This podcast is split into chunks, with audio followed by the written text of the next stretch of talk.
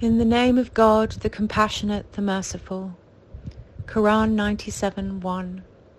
Indeed, we revealed it on the night of power. The night of power is the Mohammedan edifice in his state of veiling, may God grant him peace, in the station of the heart after the essential witnessing.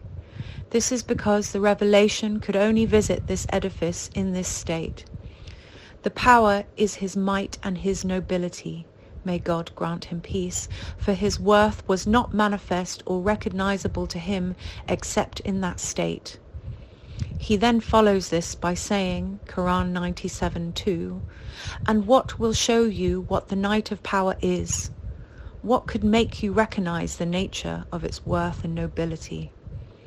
Quran 97:3, The night of power is better than a thousand months. We have seen that a day represents an event as in God's words, and remind them of the days of God, Quran 14.5. Every being is a day, and in the same sense every species is a month, because of how a month contains days and nights, just as a species contains individuals. Then every genus is a year because of how a year contains months, just as a genus contains species. One thousand is the complete number beyond which there is no greater multiplicity except by repeating it and adding to it, and so it is used to symbolize the totality. That is, this single individual is greater than all species.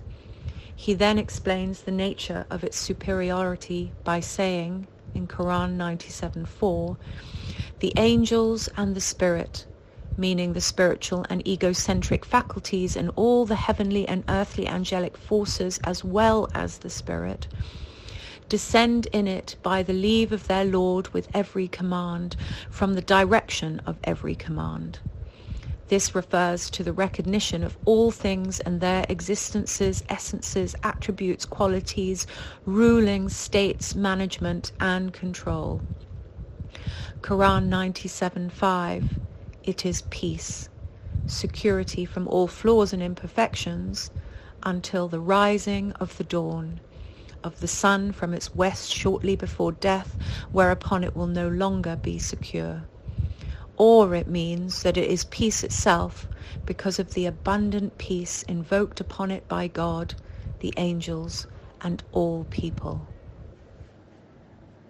A reading from a Sufi commentary on the Quran by Abdul Razak Kashani, translated by Khalid Williams.